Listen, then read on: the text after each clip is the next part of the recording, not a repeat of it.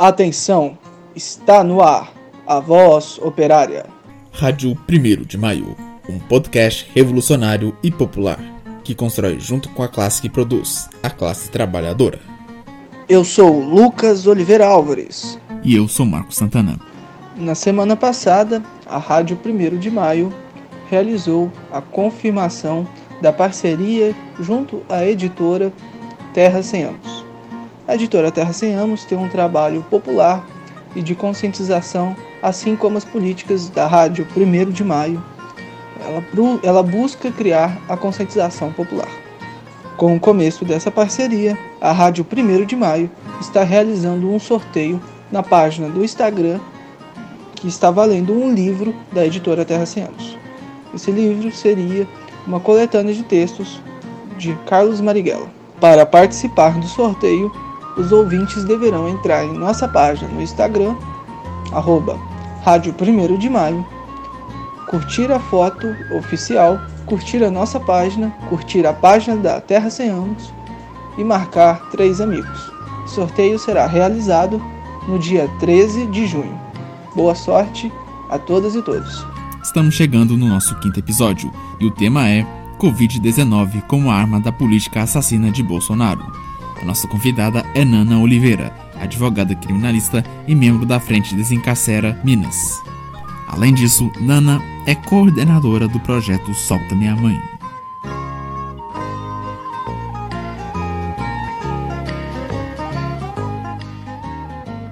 Ei, gente, meu nome é Nana Oliveira. É, em primeiro lugar, eu queria agradecer o convite da Rádio 1 de Maio, a Voz Operária.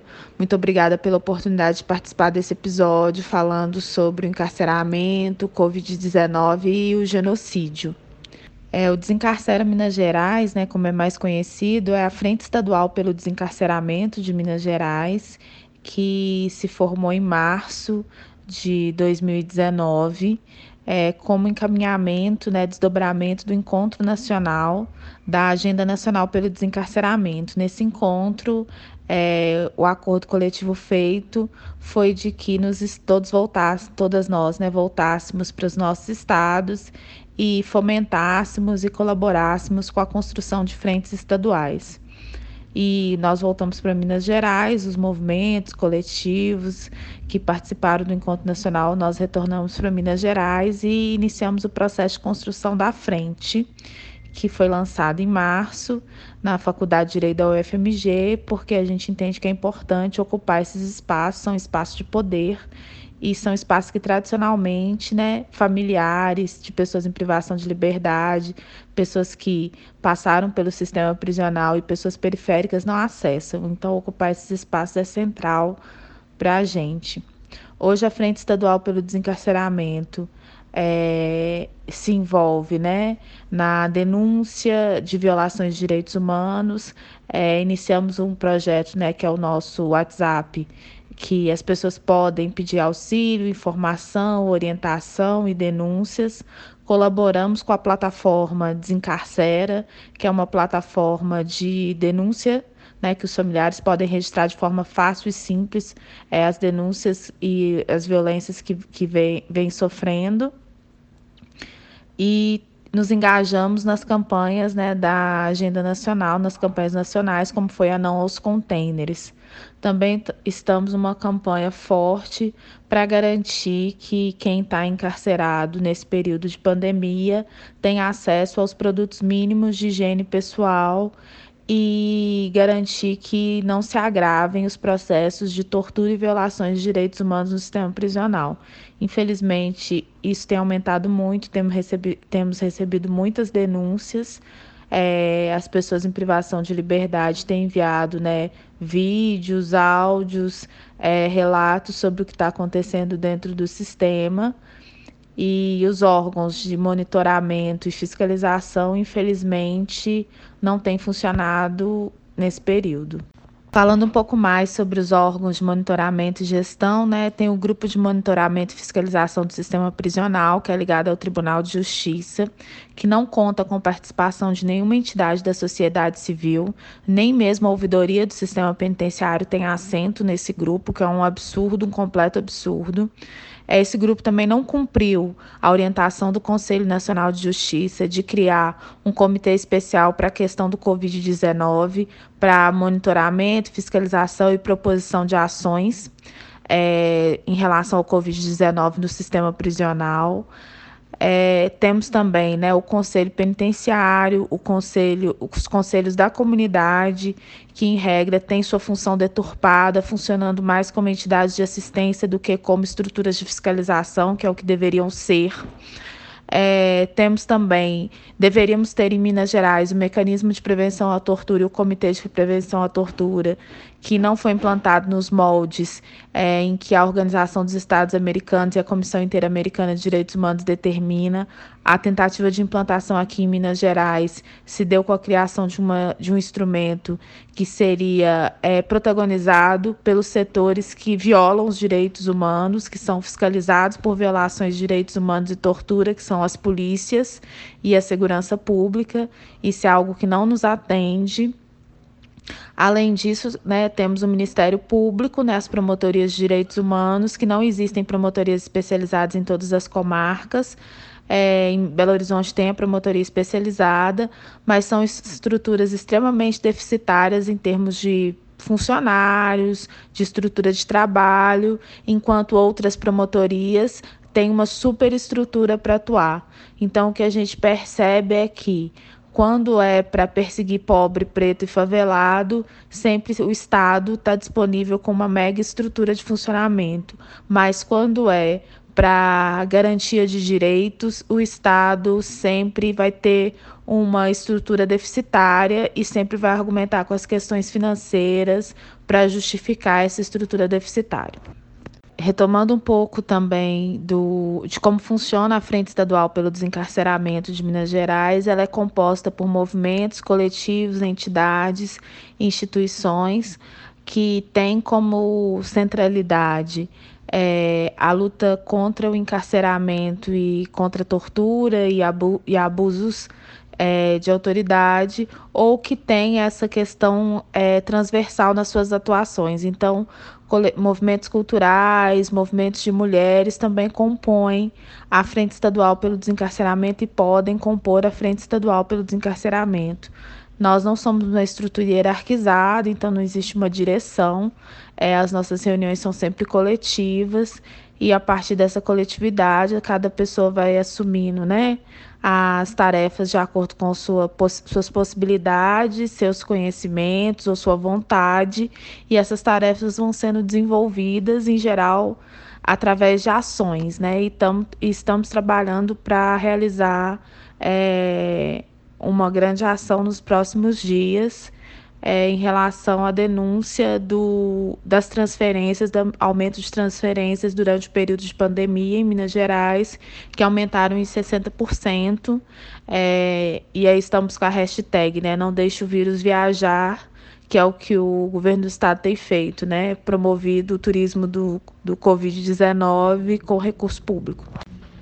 Na verdade, para a gente entender por que, que o cárcere se materializa da forma que ele se materializa, a gente tem que entender é, primeiro a questão de todo o sistema de justiça criminal, né? Como que ele foi concebido, a partir de quando ele se consolida e se estrutura, e as instituições vão se consolidando no Brasil.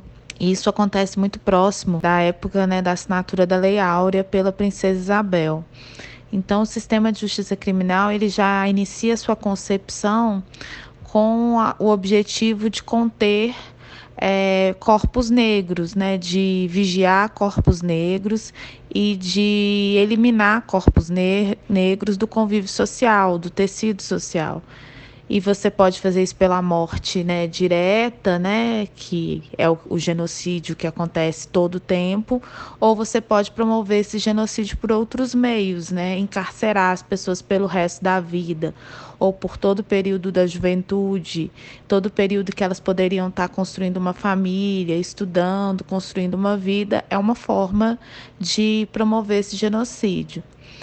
Aí, nesse momento, a gente tem um elemento extra, que é a questão do Covid-19, do vírus, que pode acelerar esse processo do genocídio dentro das unidades prisionais, porque um contágio ali dentro, em massa, e o adoecimento num, para pessoas que vão depender do Sistema Único de Saúde para atendimento e que já não está conseguindo atender as pessoas que estão aqui fora em liberdade, resultará necessariamente em caminhões de mortos saindo de dentro das unidades prisionais, o que é um grande e imenso problema. E a competição que pode gerar entre o uso da estrutura do serviço público de saúde entre pessoas que estão em liberdade e pessoas que estão presas tende a jogar pobre contra pobre, preto contra preto, periférico contra periférico, né? Com retomando o famoso discurso do homem de bem, né? É, eu sou homem de bem, meu pai é uma pessoa de bem, não cometeu crime e ele não está tendo um respirador porque no respirador está uma pessoa que está presa. E isso pode gerar um, um isso vai servir, né, inclusive, para justificar o genocídio. Então, considerando que é, uma das principais recomendações da Organização Mundial de Saúde é o isolamento social e o distanciamento, entendendo a situação do sistema prisional brasileiro superlotado, com um déficit de vaga de mais de 300 mil, 300 mil vagas, é, o, caminho para prevenir o contágio em massa e essa toda a morte que isso pode gerar era colocar em liberdade aqueles que por lei poderiam estar em liberdade, porque a recomendação 62 do Conselho Nacional de Justiça não pede a não recomenda a, a colocação em liberdade de ninguém que não pudesse estar. Então é colocar em liberdade todos os presos provisórios ou seja, aquelas pessoas que estão presas, mas sequer foram julgadas pelos crimes que são acusadas. Então, elas podem, inclusive, ser inocentes, né? É, colocar em liberdade as pessoas que estão no regime semiaberto, é, em prisão domiciliar e em muitos estados com monitoramento eletrônico, que são as pessoas que já saem para trabalhar todos os dias ou que já exercem o direito das saídas temporárias, que é ficar sete dias em casa com a família, depois retornar à unidade e 45 dias depois poderem exercer esses sete dias de novo. Então, são pessoas que já estão no convívio social, ainda que parcialmente, circulando pela cidade. Então, ao contrário do discurso, né, não estamos soltando os bandidos perigosos e a criminalidade vai aumentar por causa disso, porque já são pessoas que estão é, circulando pelas cidades habitualmente, né, corriqueiramente. E, em terceiro lugar, colocar em prisão domiciliar aqueles que pertencem aos grupos de risco, justamente para evitar o contágio e a ampliação da curva e, por consequência, a sobrecarga do Sistema Único de Saúde é, que são os idosos, os, os com doenças crônicas, é, que estão ligadas ao, ao grupo de risco de, desse tipo de doença. Então, doenças respiratórias, asma, hipertensão, obesidade, né, são os grupos de risco propriamente ditos, como a, a OMS orienta.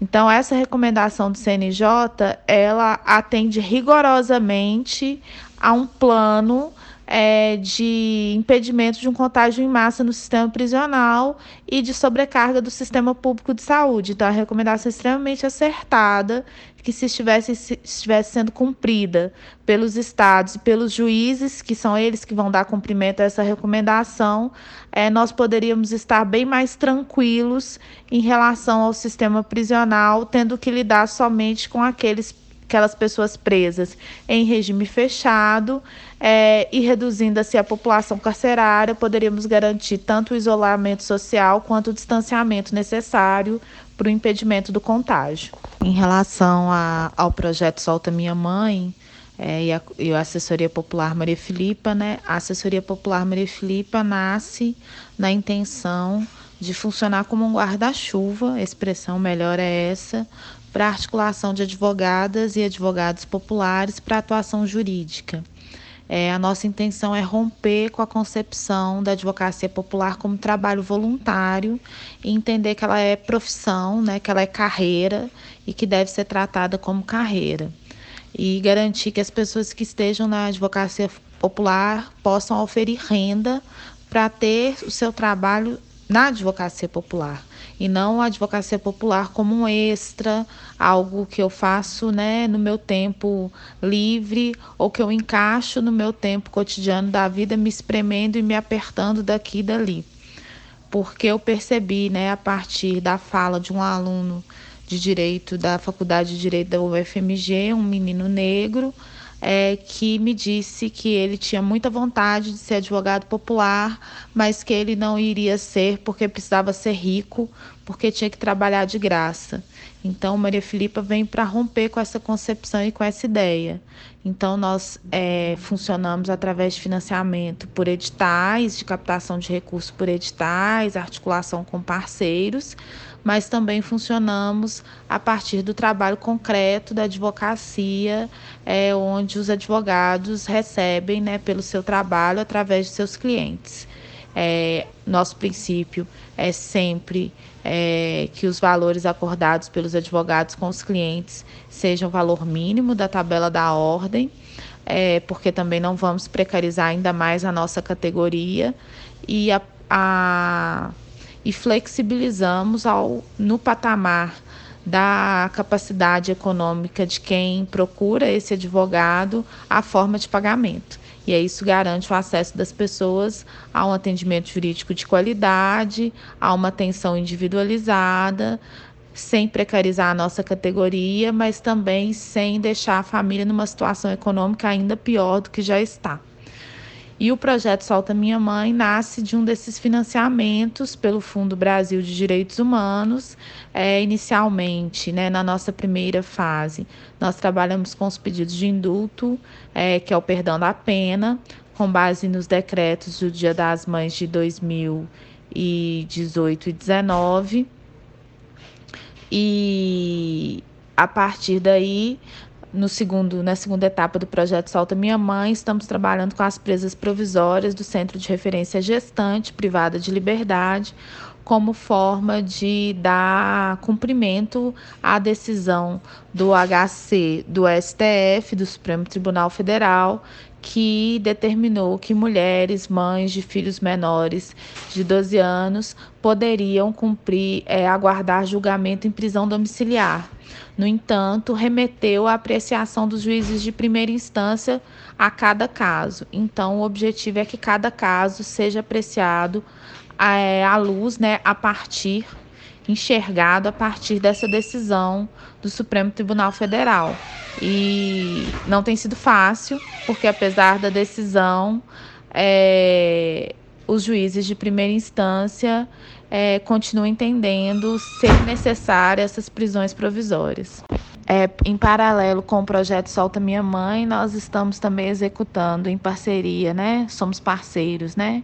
Quem executa é o Fórum de Juventudes da Grande BH, um projeto que chama Baculejo, né? Que criamos uma plataforma de denúncia, é, onde os jovens e adolescentes podem denunciar as violências policiais sofridas de forma absolutamente anônima e que ao final do registro dessa denúncia eles poderão fazer contato com a assessoria popular Maria Filipa, caso seja do seu interesse, para que a gente acompanhe é, a formalização dessa denúncia na Promotoria de Direitos Humanos, por exemplo, da capital, caso seja de interesse do adolescente ou do jovem. Caso não seja, é, nós vamos verificar com ele quais são os outros acompanhamentos que ele sente necessidade que é demanda dele, da família, né? Pensar estratégias juntos de proteção é, desse, dessa família, desse adolescente, desse jovem, para evitar no futuro é, situações piores e mais complexas, né? Tragédias maiores. Também estamos executando um outro projeto que se refere ao benefício emergencial e às questões trabalhistas geradas pela pandemia, né? Suspensão dos contratos de trabalho, demissões, redução de, de jornada e redução salarial. É, então, tam, estamos também com esse projeto em que as pessoas que estão tendo essas dificuldades, enfrentando esses problemas, fazem contato em um número do WhatsApp que nós disponibilizamos, que nós criamos especificamente para isso, e vão ser, é, suas dúvidas vão ser adequadamente sanadas e a solução vai ser construída individualmente, caso a caso, de acordo com a realidade de cada um que se cada um e cada uma que se apresenta ali. É, eu acho que vale muito a pena a gente destacar que é uma característica da assessoria popular Maria Filipa garantir um atendimento individualizado para cada pessoa que nos procura. Eu penso que primeiro a gente tem que destacar que a solidariedade é a nossa essência, né? É, nós não temos Estado nesse país que de fato é, faça a função de atuar em defesa dos, dos que mais precisam do Estado, né? Nós temos um Estado que existe exclusivamente para gerenciar a barbárie e garantir os privilégios da oligarquia branca né, desse país. Então, a solidariedade é a nossa essência. Se a gente não fosse solidários uns com os outros, nem aqui estaríamos mais. Com certeza já teríamos todos morrido de fome, de várias doenças, é, de doenças físicas e, e mentais, né, emocionais, porque o adoecimento é grande. Então, acho que esse tempo de pandemia, essa solidariedade ela é mais exigida e as pessoas entendem que precisam participar e atuar amparando os seus, né? Olhando em volta, porque senão a gente vai morrer mesmo. E historicamente, né, o grupo de amigos e familiares de pessoas em privação de liberdade, que é a entidade, a Associação de Familiares mais antiga de Minas Gerais, né, tem mais de 10 anos, atua fazendo campanhas para garantir o mínimo para as mulheres no sistema prisional em termos de produtos de higiene pessoal já há algum tempo, com uma ação que chama Flores no Cárcere. E isso sempre fez parte do nosso cotidiano, essa arrecadação de produtos de higiene pessoal feminina e produtos de higiene pessoal em geral. É, sempre atuamos também a produzir ações solidárias para fortalecer os laços familiares, então as visitas dos, dos filhos aos pais na unidade prisional, em um ambiente, né, em circunstâncias menos opressoras, menos violentas, como acontecia em São Joaquim de Bicas 1 e que nesse momento, pela pandemia, não está acontecendo, é, na, no presídio feminino, né, hoje em Vespasiano, a, a construção né, das atividades do dia das, dia das Mães, do Dia das Crianças. Então, essa atuação solidária, ela é da nossa essência. Nesse momento da pandemia, a gente foi chamado por uma parte do sistema prisional que habitualmente a gente não tinha que assistir dessa forma, que são os homens em privação de liberdade. Por que não tínhamos, né? Porque o homem, quando ele é preso, ele tem uma companheira, uma mãe, uma irmã que fica aqui fora e que vai se desdobrar para que não falte nada para ele lá dentro. E quando a gente está falando de nada, a gente não está falando de comer caviar, né? A gente está falando de sabonete, pasta de dente, escova de dente, presto barba, é, um biscoito para comer no intervalo das refeições, é, um suco para tomar, é, coisas é, mínimas para que a pessoa consiga ficar ali, por exemplo, limpa e sem ter fome, porque é isso. É, a comida que é entregue nas unidades prisionais é, são cotidianos os relatos de, da má qualidade dessa comida, de comida azeda, de comida com bicho, de comida com barata, de comida mal cozida. Então, nem sempre é possível comer essa comida. Então, ter um biscoito é, para comer é importante porque pode significar que naquele dia que a comida veio azeda, é, o seu almoço vai virar o biscoito. E é com ele que você vai ter que segurar sua onda até a próxima refeição. As comidas são entregues em horários muito cedo, então assim, 10 da manhã o almoço já está na unidade, 4 da tarde a janta. E nós estamos falando de homens jovens, adultos que comem, né? As pessoas comem, pobre, a, pobre come, né? Nós comemos e gostamos de comer bem. E, e isso não é garantido, né? É, também, é, para reduzir o custo dessas refeições, o Estado reduziu a quantidade de comida, então vem cerca de 400 gramas em cada marmita. As marmitas não vêm cheias, é aqueles marmitex que a gente vê na rua, eles não vêm cheios. Então também não vem muita comida de fato. A maior parte da comida é arroz, um arroz mal feito, que para quem é quem sabe cozinhar, é aquele arroz que só passa pela primeira água, que a gente não termina de fechar o cozimento do arroz É, o frango, quando é frango, é sempre mal feito, cru por dentro, é, mal limpo. É, a carne muitas vezes vem podre e aí coloca aquele monte de molho de carne para disfarçar que a carne está podre. E lembrando que essa mesma comida que é servida às pessoas que estão em privação de liberdade é a comida servida ao, aos agentes penitenciários. Então, os agentes penitenciários, na maioria das vezes, se esforçam para levar a comida de casa, para levar a marmita, para que não tenham que comer essa comida porque eles estão mais do que certos. Mas é um absurdo é, que o Estado não se preocupe com a qualidade de comida que ele serve nem mesmo aos seus servidores. É, o Estado não fornece insumos para o trabalho adequado, é, é, tudo muito ruim, né? E nesse tempo de pandemia, que precisava dos equipamentos de proteção individual, que precisava inclusive de orientação e monitoramento dos desses equipamentos, porque é novo, tudo novo para todo mundo, isso não tem acontecido, né? A gente tem presenciado muitos agentes penitenciários, unidades prisionais sem máscara. Quando estão com máscara, são máscaras de tecido, ou seja, que eles mesmos adquiriram e levam para o seu local de trabalho. É, na, a gente tem sempre distribuído máscaras para os agentes penitenciários também, para garantir que eles estejam protegidos e suas famílias estejam protegidas, porque eles voltam para casa e podem acabar transmitindo essa doença para os seus familiares. Isso seria muito triste. E estamos terminando por aqui. Agradeço a Nana pela participação. Você pode ajudar na divulgação de nosso conteúdo compartilhando nas redes sociais. Além disso, você também pode colaborar com o nosso financiamento coletivo. A partir de um real por mês, você ajuda na produção de novos programas como esse, além de participar de sorteios. Você pode ser padrinho ou madrinha acessando o site padrim.com.br barra 1 de maio.